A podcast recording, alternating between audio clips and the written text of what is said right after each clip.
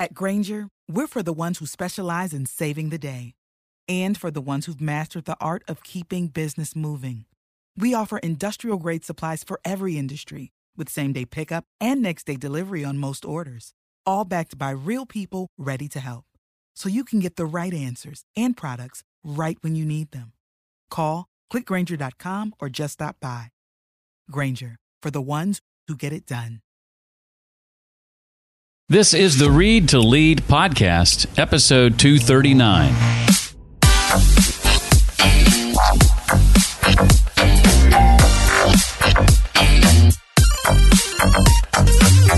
It does feel very daunting to start from scratch and feel like, oh my gosh, I have so much to do and I have no audience. Nobody is listening. Nobody is watching. Nobody's reading. But there's something really beautiful about that.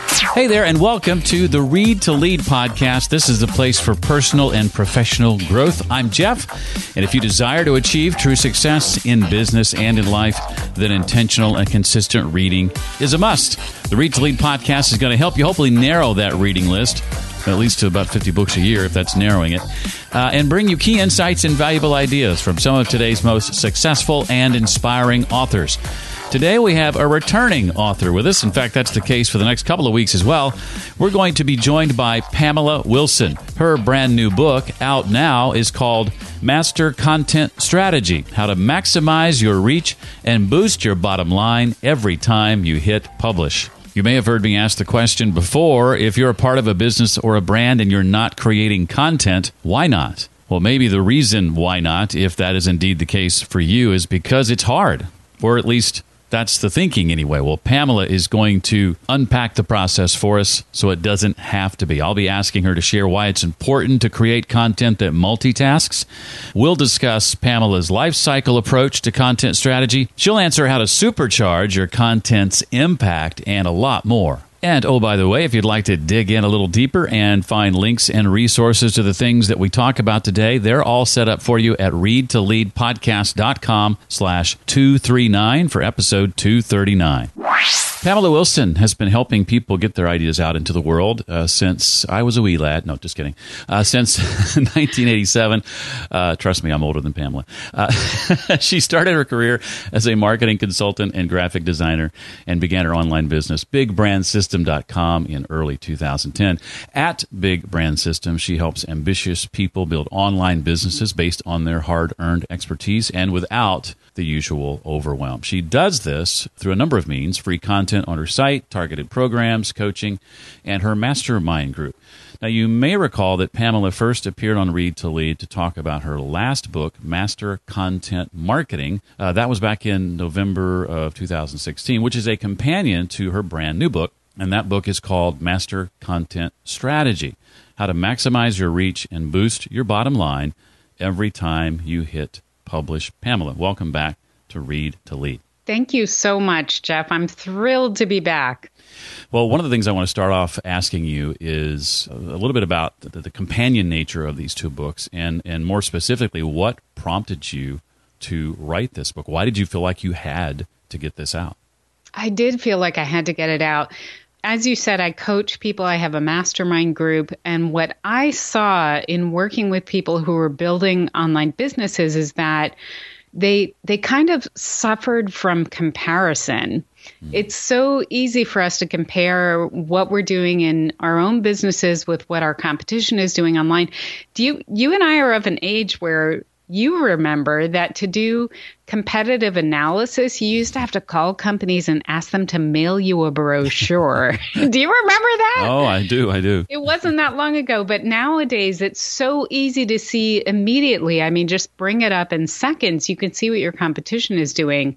And it people suffer from that really if you're in the early days you look at somebody who has a really well established online business and you just feel like you're not there. So, what I have realized is that every single person who has a successful online presence started from scratch. And that's why I wanted to write the book. I wanted to talk about this this life cycle that happens as you're putting together your content, your online content and your website and how your role with your content and your website needs to change over the years. So, you know, everybody starts from scratch, but there's a way that you can grow year by year, step by step that makes it feel less overwhelming and mm. and just reassures you that you're doing the right thing at the right time. I'm, I'm so glad you, you said that. Start from scratch. Everybody starts from scratch because I think new people often don't realize that. When I work with, with podcast clients, oftentimes I'll get questions about, well, you know,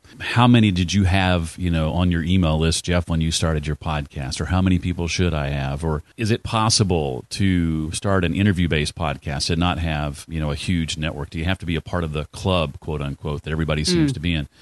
Uh, and and the answer to that is, uh, as you just articulated, is is is no. I started from scratch, and nobody knew who I was when I started this podcast. I didn't have a, a, major online presence. It's it's a marathon, not a sprint. You can grow that work, that content into into into something you know fairly large, and it and it comes down to I think consistency more than anything else. I have to tell you, the other piece of this that I don't see anyone talking about is that you know, it is, it does feel very daunting to start from scratch and feel like, oh my gosh, I have so much to do and I mm-hmm. have no audience. Nobody is listening. Nobody is watching. Nobody's reading. But there's something really beautiful about that because in the early days, you are learning as well. As a content creator, you are learning. And so it's inevitable that you're going to mess up, you know, you'll you'll a link will be broken or you'll get off track with your schedule for publishing your podcast episodes.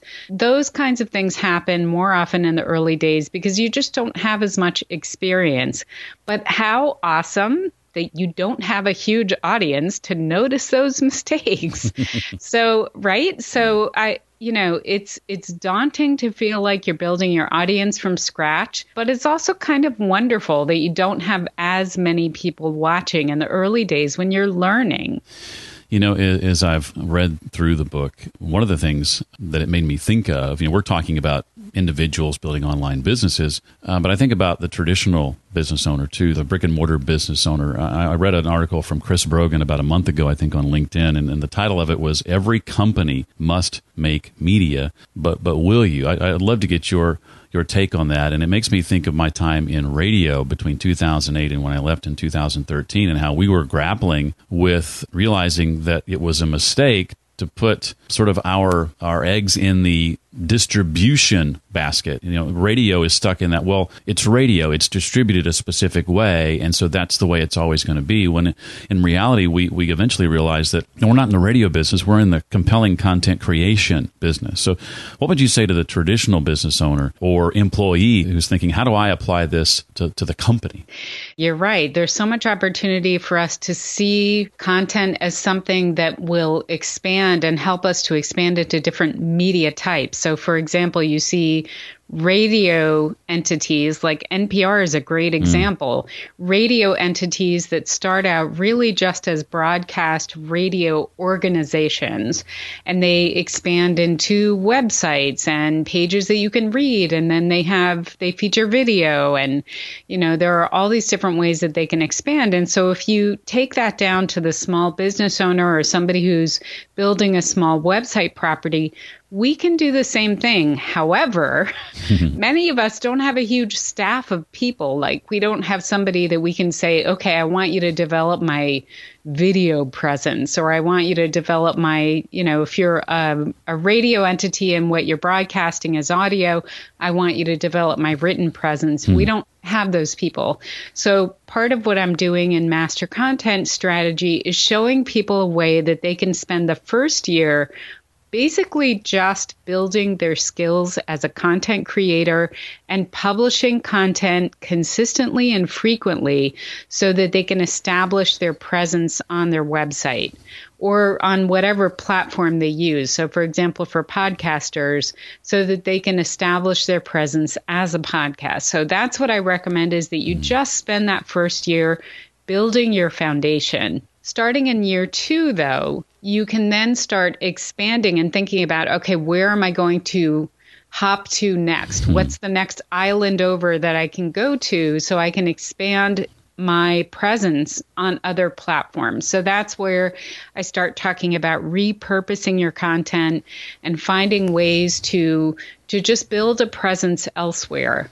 You're describing what you refer in the book, I believe, as the the life cycle approach, right? It's kind of year one is this, year two through five is this, et cetera. Exactly. So I have specific recommendations for the different life cycle stages. I call them life cycle stages of your website growth mm. because I do think there are certain things we need to focus on in the first year and and more importantly there are a lot of things that we can ignore safely mm-hmm. in that first year right and the, again this is where the whole comparison thing comes comes into play because we see our competitors on all these different networks and they have a presence and they're they it feels like they're all over the place but these are people who've been in business for seven eight nine years mm. and it's just it's not fair to ourselves to compare our own businesses that are just getting off the ground with a business that is well established that has a content process in place and then has the the bandwidth to really expand into these other places places. So those days will come, but I'm mm. basically telling people don't worry about them in the first year. Just focus on developing your skills and building your presence in the first year. And that will build a firm foundation under everything that you do Uh, as the years progress and you're able to practice more and more, Pamela, in public with, with your content, what would you say are some methods that you and other creatives use to, to make creating your, your best work actually fairly simple? Can you give us some specific strategic examples? I shared this process in my first book and then I reviewed it very briefly in the second book just to kind of reinforce it. So as a creative person, you know, I started my career as a designer. Mm. And I, the first five years of my career, I worked in a studio, which was awesome because I would work on things and then you always get to this point in a project where you just can't see it anymore. it may have problems, it may have issues, but you just can't even see it. You're kind of blind to it. So, what I would do at that point is I would pick it up off my drafting table and walk it to the cubicle next door and just say, What am I not seeing? Like, what's wrong with this? And the designer next door could always say, You know, why don't you try moving this there or try a different color for this element or something. They could always spot the error that I could not see at that point. So I did that for the first five years. And then I was on my own. I started my own business and I realized right away that I really missed that. Mm. I, you know, I was like, where am I going to get feedback on my work? I don't know if I can make it good all by myself. So I kind of stumbled into this thing that is actually the way a lot of creative people do their work. It's how artists work and writers. And it is this idea that you do a piece of your project and then you step step away and you leave it alone and you do something else. And then when you come back to it, it's like you can see it again. It's like the blinders have been taken off your eyes and you can see it again with fresh eyes. So I developed this process. It's a four day content creation system that is basically a system where you're walking away from the content you create several times so that every time you come back to it, you can see what it needs. I, I, so appreciated that because I tend to, when I create content, to block out time uh, and, and approach it with a mindset that I've got to get all of this completed in that block of time. And hearing your methods uh, really kind of helped free my mind up to realize, well, that's not the only way to do it. There are other ways and probably better ways than that to do it. I mean, the thing is, I think our minds are so powerful. So if you do a piece of your content and then walk away, you feel like you're taking a break, but your brain is still working on that. Mm. So when you come back to it, you will have not only fresh eyes, but you'll also have fresh ideas and fresh input. And I mean, it's happened to me more than once that I start a piece of content and then I'm doing something completely unrelated, like washing dishes, right? And I'll be like, oh, I know what I need to say, or I know the example, or I know the perfect analogy. It just hits you when you you're not really actively even thinking about it. Something else that, that you talk about that I think you mentioned is part of that transition from year one into year two, if I'm not mistaken. But the recommendation is to begin creating content on a weekly basis and then allow yourself or give yourself permission then to create maybe longer form content, but less often, like maybe every other week. And that was great advice. I have a client I was talking to just a couple of days ago who has been creating weekly content for nearly two years and he's approaching burnout. He's like, I don't yes. know how much longer I can keep this up. And I said, Well, I've got this book I can recommend.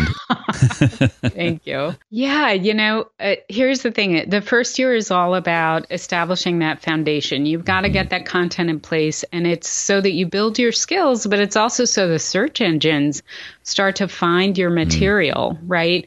So when you publish consistently like that every week, it's great. I mean, you're building your skills, you're letting the search engines know that you are a trustworthy, consistent resource that is publishing fantastic content. So all of that is good. But what I say in the book is if I was your athletic coach and we had worked together for a full year to improve your, I don't know, running speed or mm. something, right? Mm-hmm. Starting in year two, I would likely do something to increase the complexity because you're that much better. So I mm-hmm. need to continue to challenge you. And as a content creator, I feel the same way. I think that's the moment you've established your skills and you built skills and you have this great content foundation on your website. And that's where you can say, you know what, I'm going to dial it back to every other week, but I'm going to try to write pieces that are longer. And I'm going to start thinking about how I can expand onto other platforms with my content. And I don't recommend that you do seven platforms. I recommend you find one, one where you think your audience is already hanging out. And then you just, for every piece of content you create, you create an additional something that goes on that platform. So if your audience is on YouTube, YouTube, you do a short video introduction to your content, for example, and then you post it on YouTube. If you have a huge audience on LinkedIn, maybe you do a SlideShare since they own SlideShare mm. and you put something on SlideShare that complements your post. And then you can also post that on LinkedIn. You want to think strategically about where you'll expand your reach onto. And you also want to build on what's comfortable for you. So if you cannot stand the sound of your voice, which I bet you have a lot of people who are like, I can't do a podcast because I don't like the sound of my voice. Yeah. So if that's you, then don't try to do audio. Do something that you know you can create, but also think about where your audience is already hanging out. Excellent advice. You devote a chapter, Pamela, to uh, targeted content. Uh, can you can you unpack that for a moment? What what does that look like, and what what is targeted content exactly? The way I like to think about targeted content is understanding the level of knowledge of the people who are arriving on your site and mm. making sure that you're creating content for all those different levels of knowledge. So I divide them into categories, very simple ones: beginner, intermediate, and advanced. Mm. And what I recommend is that people make sure that they are always serving beginners. So, one of the things that I see happen is that you decide to write about a topic. You choose a topic and you're going to write about it and you're going to build an online business around this topic. As you write all that content, your understanding of the topic expands. I mean, you just get smarter about it. You've done a lot of research about it, a lot of thinking. And so the way you can talk about it becomes more advanced. So, what happens sometimes hmm. is when you're not aware of that, you start writing increasingly more sophisticated content and you lose the beginners. And there are a lot of beginners out there and they are doing web searches. They're doing web searches because oftentimes they don't have anyone they can ask in person. So, they're asking Google. And you want to make sure that you're serving those people because eventually they start out as beginners, but then they move to an intermediate level of knowledge and a more advanced level level of knowledge.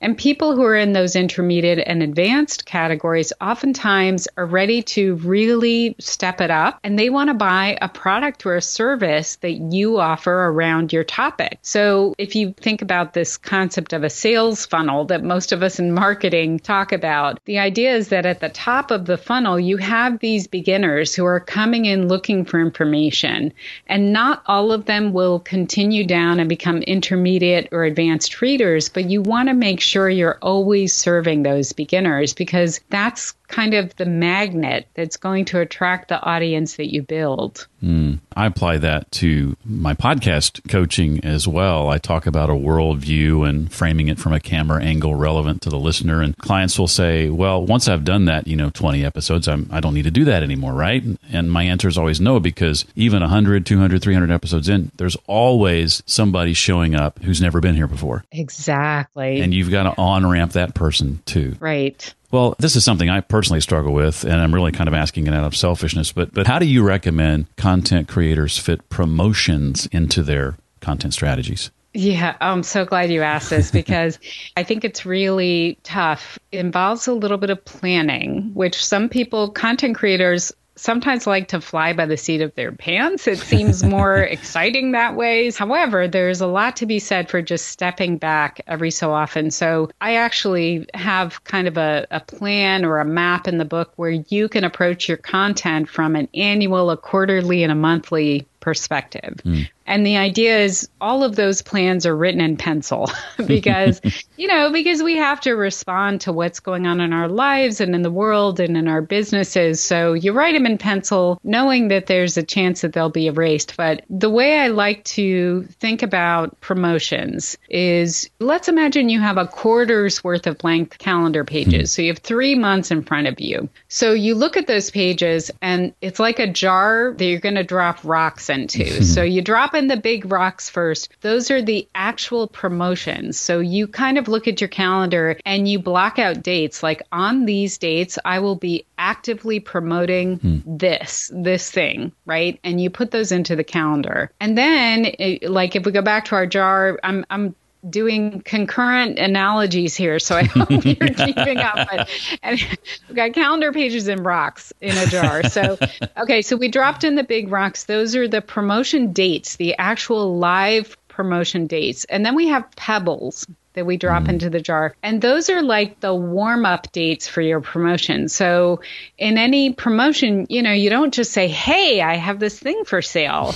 the best thing you can do is to let your audience know next week I have this thing I'll be promoting. There's a special price or there are limited seats or something to get them excited about mm. it and let them know it's coming. So that's kind of the warm up period. And those are like the, the pebbles, right? Mm. So you get that blocked out on your calendar. You know what date you're going to be selling the thing, and then you block out some days beforehand where you're doing kind of warm up content. And this doesn't mean that the entire piece of content is all about the warm up for your promotion. It just means that in your piece of content, you are mentioning that you're going to have something for sale. So it's warming people up to the idea. And then the rest of the time, the time that's left over, you are creating either engagement engagement content or informational type content that just continues to build your audience. Does that make sense? Makes perfect sense. I'm loving this conversation and, and then reading the book. I, you know, I've been doing this for a while, but I still have learned all kinds of, of new techniques and strategies along the way. So, so thank you for this. Um, much of what we've asked Pamela about uh, thus far has come out of parts one and two of her book. In part three, uh, she dedicates it to what she calls, and I love this, supercharging your content impact. Pamela, what's some advice from this section that you can, oh, I don't know, cherry pick for us, if you will? well, that part of the book is really about, it's sort of, you know, I even say in this section of the book, like, if you're in the first year, please don't let this part of the book intimidate you because it, it can feel a little bit overwhelming. Like, I have to do all that extra stuff, you know?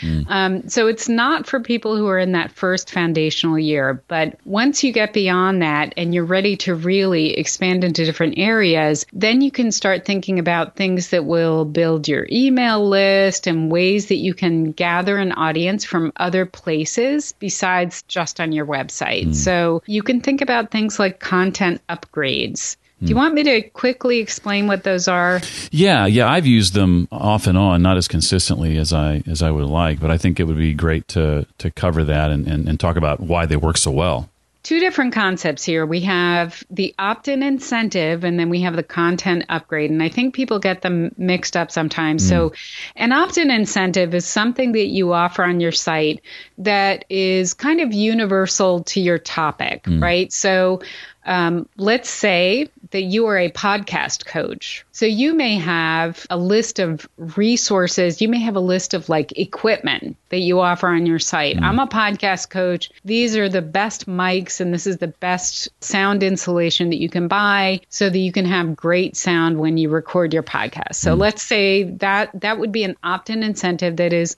kind of universal to your topic. But then you have a piece of content that is about a specific thing, like let's say interviewing skills. Mm. So then you create what is called a content upgrade that is specific to that piece of content. It's something that complements the content. So it's kind of like the piece of content is the meal and the content upgrade is like a dessert mm. that you add on to it. So if people are really into that piece of content, they're going to give you their email address so they can also get the dessert because that has additional information. Maybe it's got a swipe file for questions you can ask in an interview, something like that. So the content exists on its own and it's very valuable but then you just offer additional information in the content upgrade. And what I recommend is, you know, people look at that and they think, oh my gosh, I already wrote this 2,500 word post and I have to create something else. Well, first of all, you don't have to write a 2,500 word post. It doesn't have to be that extensive. But anyway, when you're creating the content upgrade, well, you want to think more like a dessert, something that's just like a little snacky thing that people can consume quickly, put to work right away and enjoy. It could be literally like a two page checklist. It could be a quick worksheet so that people can work out an idea that you've presented in the piece of content. It doesn't have to take that long to create. But the idea is that if you have a piece of content that you really want to gather an audience around. So, a lot of people, when you think about this strategically, like let's go back to our podcast coach. Mm. Let's say that person is going to start offering one on one sessions. So, they're very motivated to gather a list of people who they know are interested in getting better at podcasting. Mm. So they create this content upgrade around a piece of content, and they know that everyone who signs up for that content upgrade is interested in getting better at podcasting. Hmm. So then later on, when they have this promotion, guess who they're going to send it to?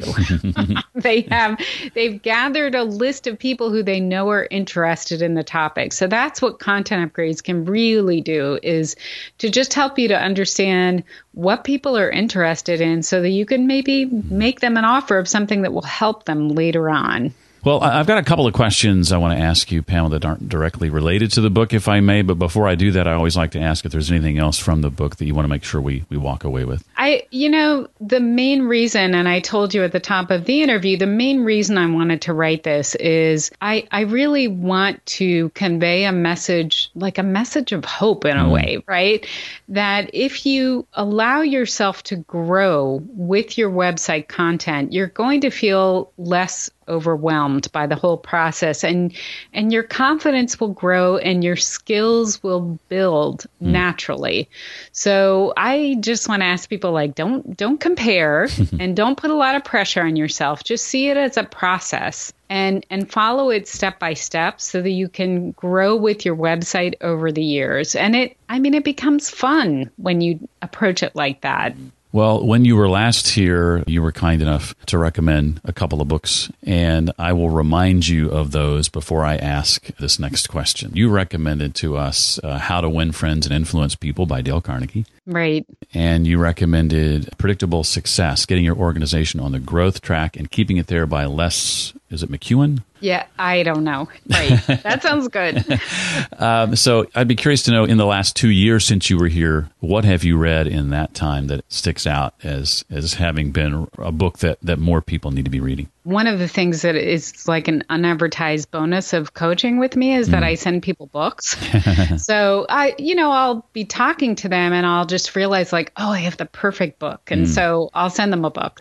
I've sent this one out several times. There's a book called The Thought Leaders Practice and the author's name is Matt Church. Hmm. This book, okay, so you know the E Myth by Michael Gerber, right? Yeah. So the E Myth is all about getting yourself out of your business and building a staff so that you're not doing any of the work yourself and kind of building a business that you can sell basically. Right. That's Michael Gerber's whole thing. And there's nothing wrong with that, absolutely nothing wrong. But what I loved about the thought leaders practice is that it's an alternative way to do business. And it was one that really resonated with me. Mm. So, the thought leaders practice, the approach that Matt Church takes is rather than think about a business that is independent of you, that you can step away from and sell, think about building a business where you are truly the thought leader and you're the expert that people are coming to see. So, mm. for an example of that would be, you know, being a surgeon. If you're a surgeon, people come to see the surgeon, they're not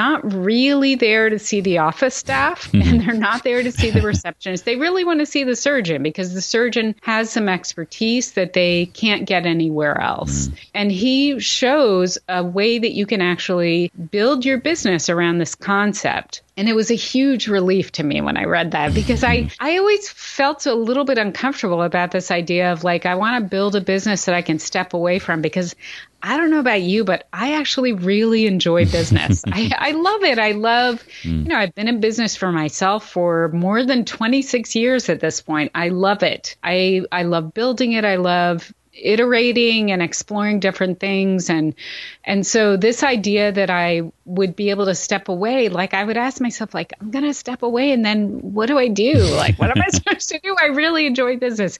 So I loved that book. The thought leaders practice was I just thought it was such a great approach because he shows you how to make that viable as well. Well, I love that recommendation. It's not one I've had before, and and it's certainly the other side of an argument I'm, I've been hearing a lot about lately. So i will be interested to check that one that one out. Well, I've been able to see Pamela speak in a number of different settings. Uh, most recently was back in April when she was kind enough to to come to a mastermind weekend I had put together with some clients and and and speak to them, and was very very well received. And Pamela and I are already talking about maybe having her back sometime very very soon. As a successful speaker, what are what are some of the tips that you would give for delivering a talk that's meaningful and impactful and, and going to be memorable to to your audience? Uh, there are kind of like two big categories of speeches. There's mm. your keynote speech, mm. and then there's your speech speech, which is usually more of like a training session, right? People bring you in because you have knowledge around a topic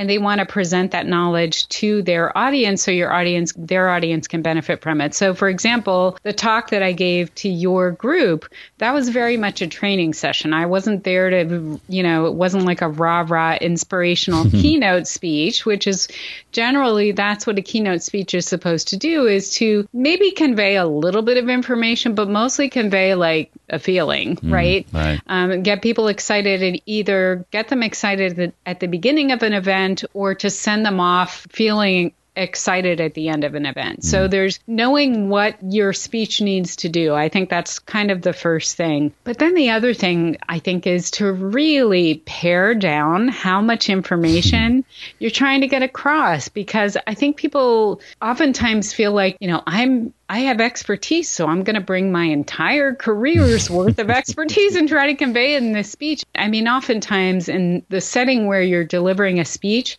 yours is not the only speech that they have seen that day. so they've been absorbing information all day long. So I always try to kind of minimize. I, I try to make three points and no more. Mm. And then you give the presentation some kind of a structure. It's easy to follow. So you've got an introduction and then you've got the content. And I mean, you've seen how I do slides. I tend to have almost like chapter pages. Like at the beginning of a new section, you have kind of a visual slide to say, okay, we're going into a new section. And so there are things like that that help to convey the structure visually mm. that I think can make the information easier to understand as well. Well, uh, now that the that the book is out, it may be premature to ask this because I would imagine the the coming weeks will be all about promotion of that book. But if you were to look ahead beyond the release of this book, uh, what's around the corner that that you're excited about and able to talk about? I like to keep myself engaged in lots of things at once, but I actually started a community in September of 2018 mm. called the Big League And it's for online business builders, it's for people who are trying to develop an online presence. So I'm working on building that community. I attracted some amazing people mm. in the initial group. I mean, really, it, uh, you know, I call them they're they're in the big league, so they're on the team, right? So yeah. these are team members, and they're really, really like high level, smart people. And they're all building online businesses. They bring lots of different life experiences to the table. So it's been fascinating to work with them. So that's going to be my big push over the next few months is to attract more people to the big league because it's it's a great place for people to understand how to put together an online business at a very reasonable monthly rate. Mm. Well, where, where can we find out more information about that? At thebigbrandsystem.com? Yes, people can find it at bigbrandsystem.com. If they go to any piece of content on the site right now, there's a, a bar at the top where you can click on a button and go straight to the page that tells you more about the big league. And I'm in the process of developing a webinar that I'll have available so people can see that and learn more about it that way as well. Awesome. Well, the name of the new book again is Master Content Strategy How to Maximize Your Reach and Boost Your Bottom Line Every Time You Hit Publish. Pamela, thank you so much for being here. Appreciate you sharing your expertise and, and spending a few minutes with us today. I really appreciate it. It was a lot of fun, Jeff. Thank you. Again, to dive into the resources and links Pamela and I talked about, the show notes page for this episode can be found at readtoleadpodcast.com slash 239. If this episode has helped you in some way or you have feedback for us, you can write to me directly, Jeff at readtoleadpodcast.com. Well, that does it for this week. I look forward to seeing you next time. Until then, remember leaders read and readers lead.